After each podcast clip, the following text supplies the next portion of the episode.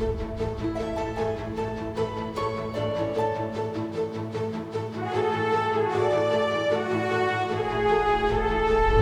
Você está ouvindo o podcast Das Educa, a marca de educação médica da DASE. Falamos sobre diversos assuntos relacionados à medicina, inovação, saúde e qualidade de vida, sempre com o objetivo de elevar positivamente o bem-estar físico e mental das pessoas. Estamos aqui para compartilhar conhecimento com qualidade. Meu nome é Aline Guimarães, sou médica radiologista e gerente médica da DAS Educa.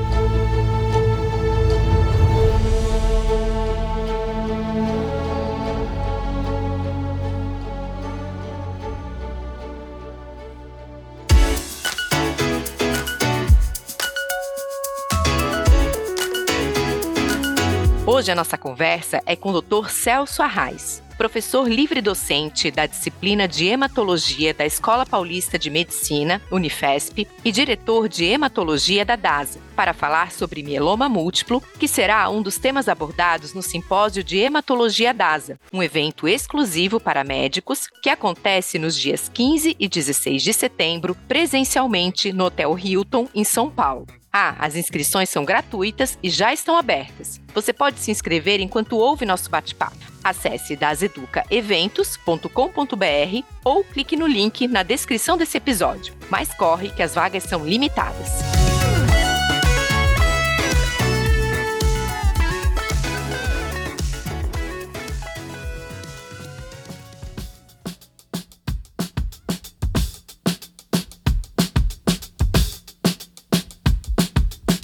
Olá, doutor Celso, é um prazer te receber aqui no podcast das Educa. Bom, desde o começo de agosto, se estendendo até novembro, abordaremos temas relacionados aos simpósios mensais que realizamos na DASE. Dessa vez será o Simpósio de Hematologia 2023. E um dos temas que será abordado lá é mieloma múltiplo, assunto do episódio de hoje. Então, para começar, doutor Celso, explica para quem está nos ouvindo o que é mieloma múltiplo e também se existe algum grupo que está mais suscetível a desenvolvê-lo. Primeiro, obrigado pelo espaço, um prazer estar aqui e espero que a gente possa ter um bate-papo aí bem produtivo. Mieloma múltiplo é uma doença mais comum nas faixas etárias mais altas. É uma doença do paciente idoso, da pessoa idosa. Não obrigatoriamente, mas é muito mais frequente. Muito raro a gente ver pessoas com mieloma com menos de 40 anos, por exemplo, quase nunca a gente vê, ainda que seja relatado, é muito incomum. A maioria das pessoas tem mais de 60, 70 anos e não existe um fator de risco muito conhecido para a doença. Não é uma doença que tem uma associação muito forte com tabagismo, etilismo, sedentarismo, obesidade, diferentemente de outras doenças em medicina e mesmo de outros tumores, outras doenças oncológicas.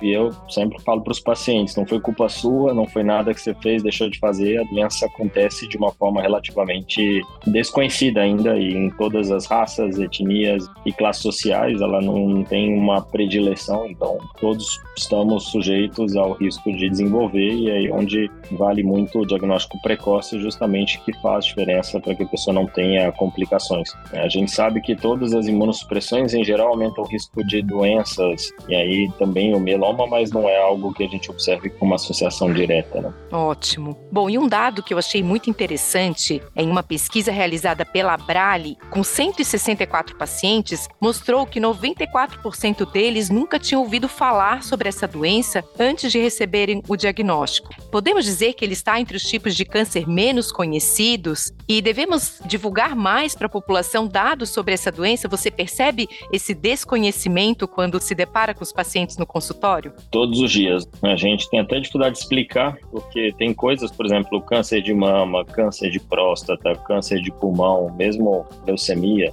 são doenças que todo mundo já ouviu falar, tem alguma referência. Quando você fala mieloma, as pessoas não têm muita referência e às vezes a gente fala é um câncer no osso. Primeiro, eu acho que a palavra câncer já é uma palavra muito pesada, já não é um. Acho que nenhum de nós, né, se recebesse um diagnóstico de qualquer uma dessas doenças, ia querer começar por aí. Então, na verdade, existe um problema muito sério de educação, acho que geral, né, em relação à doença. É uma doença não muito frequente, mas não é tão rara para ser tão pouco conhecida e até pouco conhecida ou pouco explorada até pelos nossos colegas médicos também. Então, com alguma frequência você vê um colega negligenciar às vezes um exame de sangue alterado, não valoriza e muitas vezes não sabe muito o significado daquilo não valoriza e nisso o paciente perde uma oportunidade de um diagnóstico precoce. Então é um problema também para a educação médica, mas é um problema geral, muito comum. O paciente na primeira consulta fala nunca ouvi falar o que que é, a gente tenta explicar, mas chama a atenção que a pessoa não tenha nenhuma referência, ela parte mesmo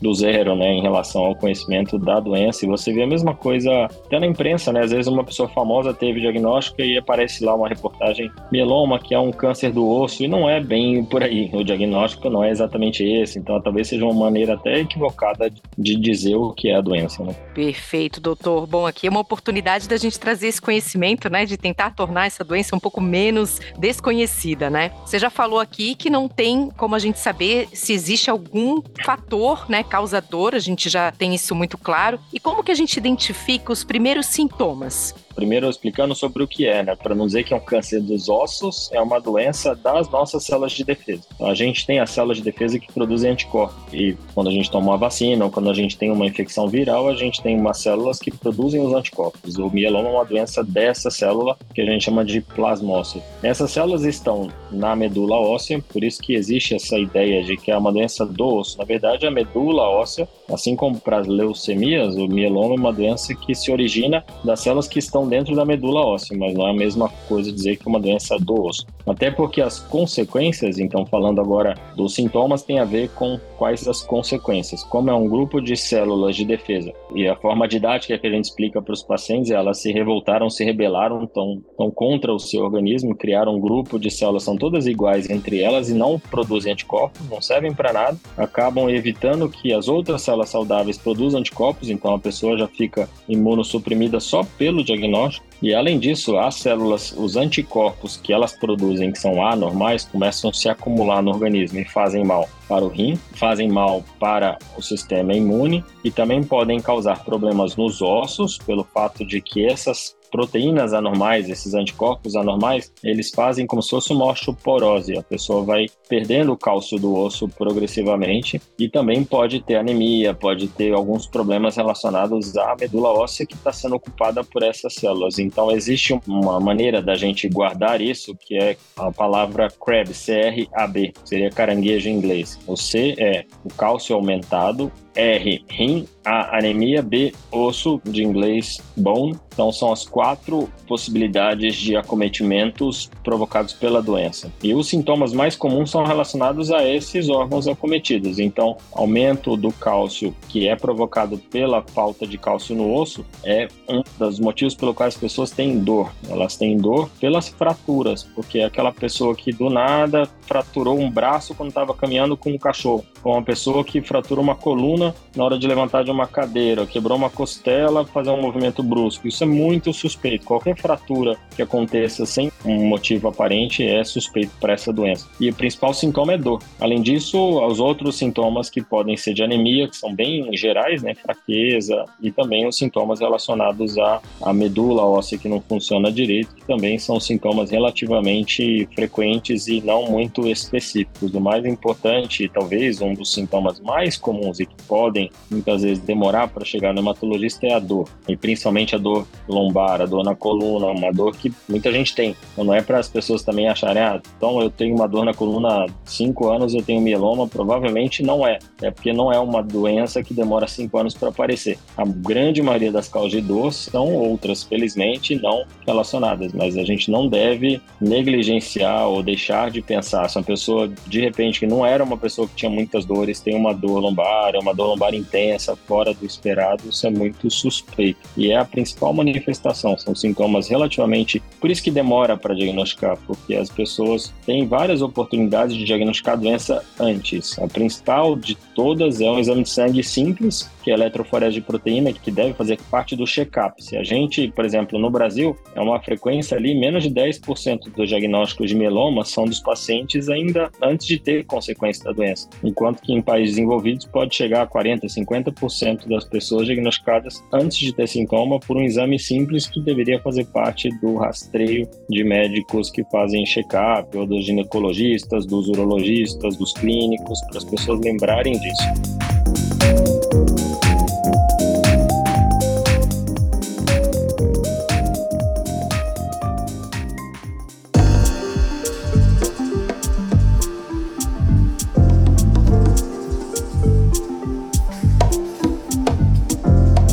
Diagnóstico, então, pelo que o senhor está falando aqui, através do exame de sangue, com esse pedido específico da eletroforese. Não é algo rotineiro, né, que os médicos peçam, assim como um hemograma num exame de check-up, né? É algum outro tipo de exame, exame de imagem, auxilia nesse diagnóstico, doutor? Sem dúvida. O que eu até eu dou aula para os alunos de medicina também, para residente de clínica médica, então a gente poderia dividir em duas formas. Uma é quais são os exames que suspeitariam, né, que levariam à suspeita de mieloma. E aí, como você já comentou, o hemograma é também um exame útil, porque algumas pessoas têm anemia. Então, vários pacientes chegam assim, né, ah, manda para um especialista, para um hematologista para investigar a anemia. Então, o hemograma faz parte, a eletroforese que mostra a presença dessa proteína A normal deve fazer parte de um check-up. Então, todo mundo que faz aqueles exames de rotina, colesterol, fazer uma eletroforese a cada. Normalmente não existe um consenso, mas pelo menos uma vez a cada 3, 5 anos seria interessante, porque é uma doença que aparece devagar, não costuma ser assim explosiva, né? Então, as pessoas muitas vezes estão há anos com um pouquinho da proteína e uma hora causa consequência. E os exames de imagem também podem ser feitos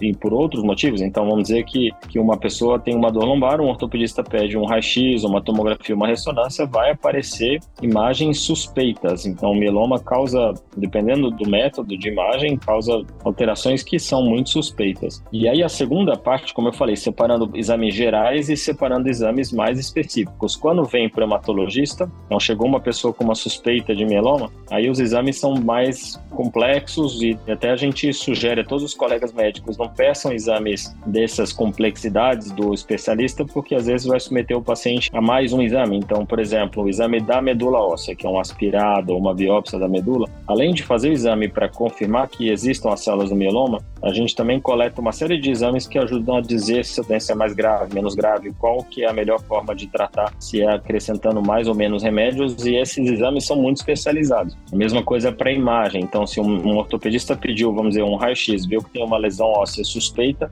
manda para o hematologista, a gente tem que fazer, e a gente costuma fazer exames direcionados. Então, existem protocolos específicos, por exemplo, uma ressonância de corpo inteiro, que a gente chama, que é uma ressonância que é um pouco mais simplificada do que, e você é a melhor pessoa para saber de imagem, melhor do que eu, mas uma ressonância mais simples, com uma duração mais curta, então não é aquela ressonância tão demorada como se fosse fazer para cada segmento, fazer de, uma, de cada parte da coluna. PET, que é um exame, um PET-CT ou um PET-scan, um exame que se usa em outras doenças, também pode ser usado em mieloma. Então são exames também mais elaborados. Às vezes a pessoa tem uma dor no braço, na coluna. Quando a gente faz esse exame do corpo inteiro, então você vai olhar todos os ossos da pessoa, você vai ver que tem um monte de outras lesões que ela nem sabia que tinha. E a gente precisa dessa informação também, não só para confirmar que é uma doença não localizada, mas que a gente chama de sistêmica, né, uma doença do corpo todo, como também para servir de padrão antes e depois, para você poder comparar depois do tratamento, todas aquelas imagens que a pessoa tinha sumiram, desapareceram. A gente não usa o termo metástase, então, muitos pacientes ficam assim, ah, mas então eu tenho metástase. Isso não se aplica, acho que isso é uma, uma outra informação importante, né? Na nossa área, na hematologia, não existe esse termo metástase, porque todas as doenças que são da medula, como linfoma, leucemia, mieloma, são doenças que a gente usa o termo tem infiltração do osso ou tem uma infiltração, não faz diferença. Por isso que o termo metástase, muitas vezes a pessoa, nossa, estou com metástase no osso, então não tem cura. A doença não é essa a ideia, não tem a ver. A doença é sistêmica. Se ela está mais ou menos disseminada, não muda muito o tratamento. Só é uma informação que a gente precisa para comparar o antes e o depois. Muito bom, muito esclarecedor, doutor Celso. Então, a pergunta que eu ia fazer a seguir é a respeito do papel do hematologista na condução desses pacientes. É o principal especialista para conduzir o mieloma múltiplo, certo? Sem dúvida. O tratamento do mieloma ele tem que ser feito pelo hematologista no Brasil, a nossa formação é diferente. Por exemplo, nos Estados Unidos existem os médicos que são oncologistas e se especializaram em hematologia. No Brasil, são formações diferentes. Em geral, quem trata de mieloma múltiplo é o hematologista, justamente porque são raciocínios diferentes. O oncologista trata de câncer de mama, pulmão, que são doenças que você opera e que essa, existe muito essa forte conexão entre o cirurgião e o oncologista. Pode ser que a cirurgia não cure aí, precise de um tratamento adicional. Nas doenças que o hematologista trata, nenhuma delas tem cirurgia envolvida, nenhuma delas tem esse conceito de metástase, então é um raciocínio diferente. Então é o hematologista. Além do hematologista, que é quem direciona todo o tratamento, que é como classificar o risco, como tratar, como acompanhar depois do tratamento, a gente sempre conta com uma série de outros especialistas. Os radiologistas são muito importantes porque a gente precisa de um radiologista especializado para laudar, por exemplo, uma ressonância óssea, que é diferente, é uma ressonância com refinamento, então a gente precisa de médicos de medicina nuclear especializados para laudar bem um PET de um paciente com mieloma, é muito diferente um PET para linfoma, por exemplo, mesmo para um câncer disso ou daquilo, do que para mieloma. São modelos diferentes, interpretações diferentes. A gente precisa de ortopedista especialista em coluna para tratar daquelas lesões, precisa de nefrologista, porque muitas vezes a doença causa um problema no rim que o nefrologista vai nos auxiliar. Então tem uma série de outros médicos que fazem parte da jornada desse paciente. Quanto mais cedo, menos médicos ele precisa. Então, em geral, né, se o paciente diagnosticar precocemente, ele vai ter o hematologista, não vai ter problemas ósseos, não vai ter problemas renais, não vai ter complicações maiores. Se ele chega tarde, como a maior parte dos pacientes no SUS, por exemplo, chega num momento muito tarde do tratamento, aí não tem jeito, eles acabam tendo que precisar dessas especialistas, desse nível de complexidade maior. Perfeito, é. Como tudo em medicina hoje é quase que sempre exige uma equipe multidisciplinar, né? E o hematologista uhum. que eu tô vendo como o grande maestro, né? Que vai acabar chamando e agregando todos esses outros profissionais. E eu ia fazer essa pergunta também. Então, dependendo da fase em que a doença é diagnosticada, a gente poderia pensar num prognóstico melhor ou pior ou não? A principal, isso é uma pergunta importante e, de certa forma, a forma mais simples de responder é que não não obrigatoriamente, talvez. Pelo seguinte, a doença, quando a gente faz o diagnóstico de mieloma, o principal disparado marcador de prognóstico são as alterações que a doença sofreu do ponto de vista genético, não hereditário, né? Quando a gente fala para o paciente, ó, você tem umas mutações genéticas, a pessoa já se preocupa com os filhos ou com os descendentes, ou que tem uma família, é uma mutação adquirida, não é uma coisa herdada. Mieloma não é uma doença hereditária, mas a pessoa sofre mutações genéticas que geraram a doença. Se essas mutações, elas podem ser de risco baixo, intermediário ou alto risco. Muito mais importante se a doença está mais avançada, está em mais ossos ou está mais avançada a parte do rim, essa é uma doença que cai em qual um desses três grupos. Então, paciente de risco baixo, se ele chegar com uma doença avançada, é mais sofrido para ele no começo, porque, por exemplo, no SUS acontece muito isso. A pessoa tem uma doença de bom prognóstico, mas ela vai num posto de saúde, que manda para um outro posto de saúde, que manda para um outro, a pessoa fica rodando seis meses até chegar no hospital de referência e aí já está precisando de hemodiálise, por exemplo. Não parece um desastre? Felizmente não é, porque aí a pessoa responde muito bem ao tratamento, faz ali uma sessão de diálise, mas logo para, o rim volta normal, o hemograma normaliza, o osso fica bom e a pessoa fica bem. E então não é em geral, claro que quanto mais cedo, menos problemas a pessoa vai ter e esse, todo esse transtorno poderia ser evitado, mas enquanto outras pessoas que pegam bem no começo, um paciente que teve acesso a tudo, só que na hora que você faz o primeiro exame, você já fala só, a gente teve infelizmente um caso assim recentemente, paciente jovem, mas com uma doença de muito alto risco, onde de cara você já fala, essa doença vai dar trabalho, ela biologicamente é uma doença muito agressiva, não responde bem a tratamento, e aí a gente já tem que se ajustar ali, tentar corrigir, usar os recursos melhores possíveis para compensar esse risco genético que a doença nasceu assim. Eu explico para os pacientes assim, essa doença é desse jeito, ela é boazinha, apesar de que parece ruim, ela vai responder bem. E outros, o contrário, a gente, apesar de você ter pouca doença e por incrível que pareça, é uma doença que tem um comportamento ruim, então a gente vai ter que pegar mais pesado, até para a pessoa entender que vai valer a pena ela fazer um tratamento mais intensivo, mas por um objetivo de compensar esse risco natural, o risco que a doença veio já com ele, né? Então ela já nasceu assim. Perfeito.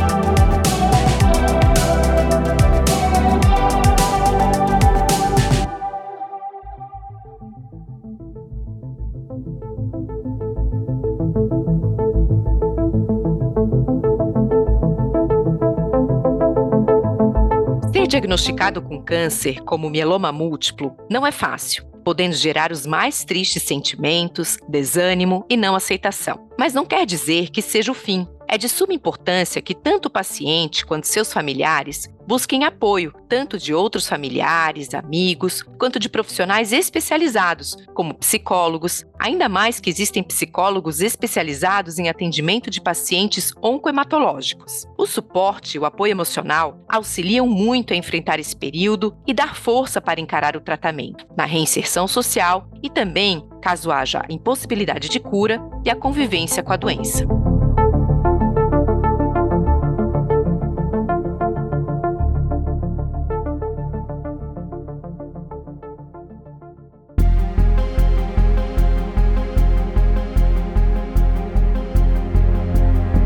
Agora, em relação ao tratamento, doutor, como que se dá esse tratamento e que tipo de recurso a gente tem aí para tratar esses pacientes? É, então hoje a gente fala que é uma nova era no tratamento de mieloma. Né? Eu vivi essa fase, felizmente ela está bem para trás, né? Quanto mais distante a gente fica, mais a gente tenta esquecer que a gente é de uma época que as pessoas não tinham muita opção de tratamento, era um tratamento muito ruim. Então, 20 anos atrás, era um dos ambulatórios que a gente fugia, falar, ah, não, mieloma é um ambulatório triste, as pessoas estão doentes e nada responde bem. E a medicina evoluiu, evoluiu, evoluiu de forma que hoje a gente está num cenário oposto, quer dizer, o que era, eu vivi as duas épocas, você dá um diagnóstico de mieloma, era infelizmente uma doença grave e tal, e hoje é muito mais leve, então eu falo, ó, você tem um diagnóstico de mieloma, mas tem muito recurso. Hoje, tem uma série de tratamentos, então felizmente o cenário, e hoje realmente a gente trata, a pessoa logo fica livre daqueles sintomas que ela estava tendo, ou se,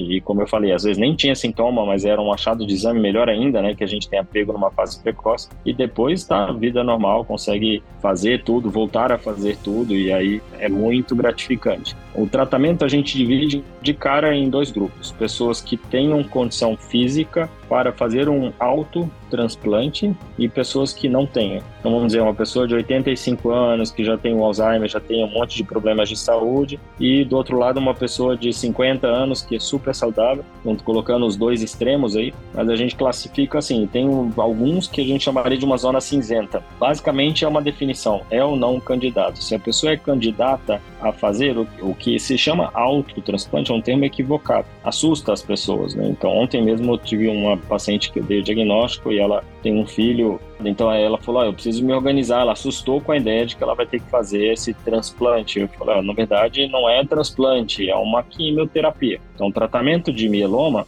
são remédios muito novos, modernos, que não causam grandes efeitos colaterais. Mas se a pessoa é jovem, ela vai ter que fazer em algum momento uma quimioterapia. Então, ainda, pelo menos hoje, 2023, não é um ônus, não é falar, ah, mas não evoluiu a medicina, ainda tem que fazer quimioterapia, não é, não considere como um ônus, porque o resultado é cada vez melhor. Mas essa quimioterapia ainda acrescenta mais benefícios, por isso que ela ainda não foi aposentada. Então, em geral, são quatro meses de tratamento com esses novos medicamentos. Geralmente, inclusive, não precisa nem fazer nada na veia. Geralmente são comprimidos e injeções na barriga, subcutânea. No final desses quatro meses, a gente precisa fazer essa quimio e para fazer essa quimio, a gente guarda um pouco das células da pessoa, faz a quimio e devolve as células da pessoa. Por isso que não é bem transplante, não tira de uma pessoa para outra. A gente só guarda um backup de células. Só que essa quimio que é feita naquele momento, ela tem os efeitos colaterais relacionados à quimioterapia. Então, a gente explica, é ruim, a gente entende, mas vale a pena, porque isso é um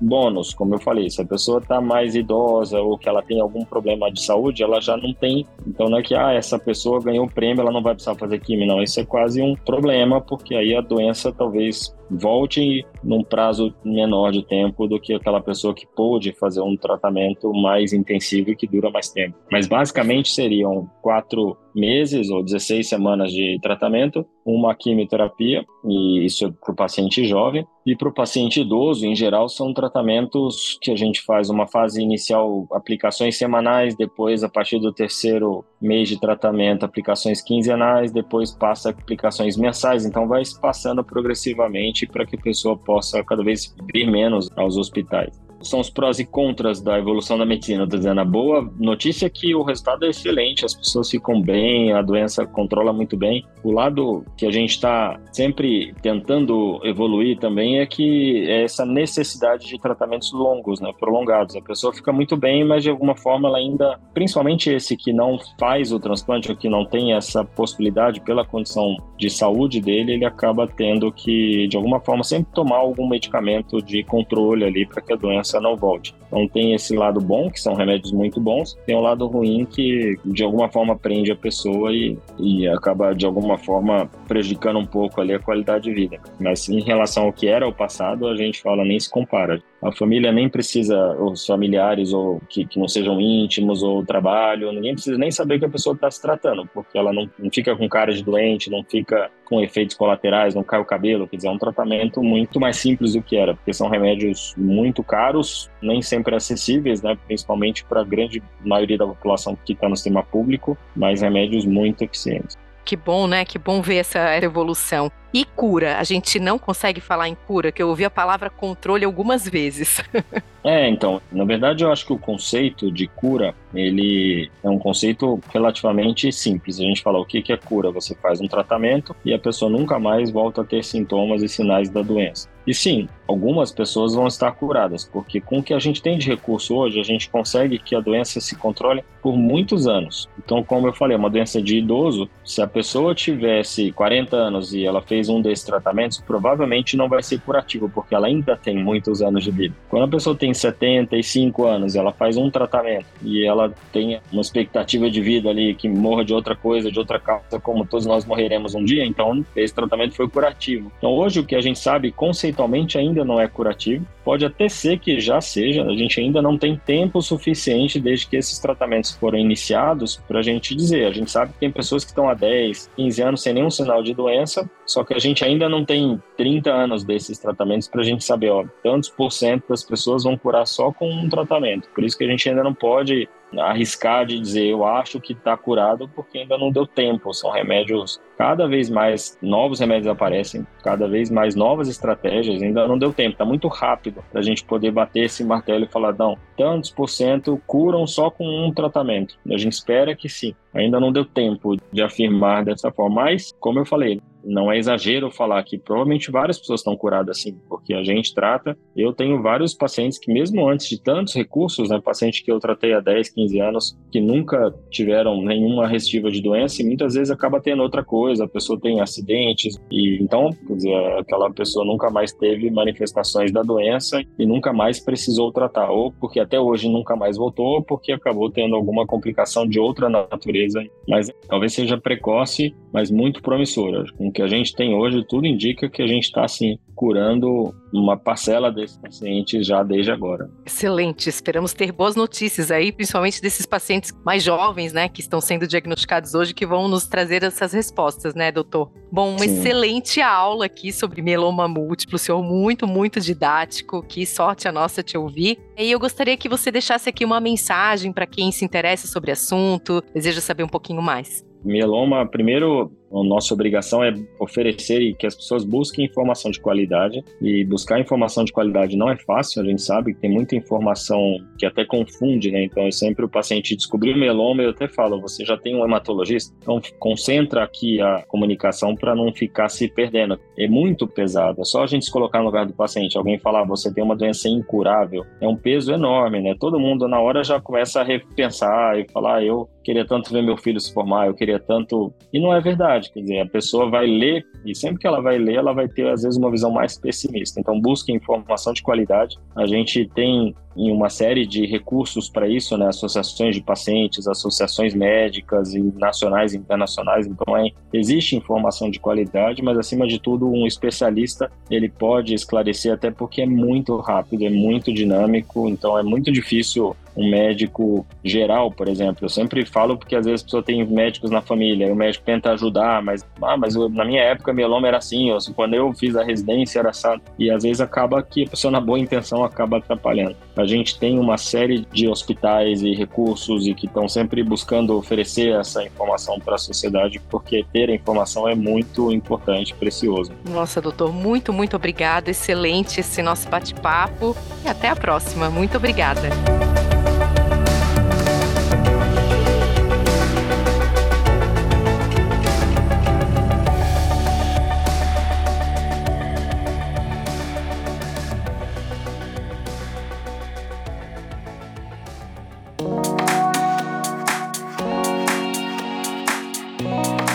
Você que ficou aqui conosco até o final e se interessou pelo tema, queremos te dizer que no Simpósio de Hematologia DASA, você vai encontrar um evento de referência sobre as principais atualizações na área de hematologia, com foco em oncohematologia, contando com diversos especialistas na programação. Acesse daseduqueventos.com.br e faça sua inscrição. Você pode acessar através do link na descrição desse episódio. Se quiser acompanhar de perto os nossos conteúdos, é só seguir a Das Educa nas redes sociais. Até o próximo episódio.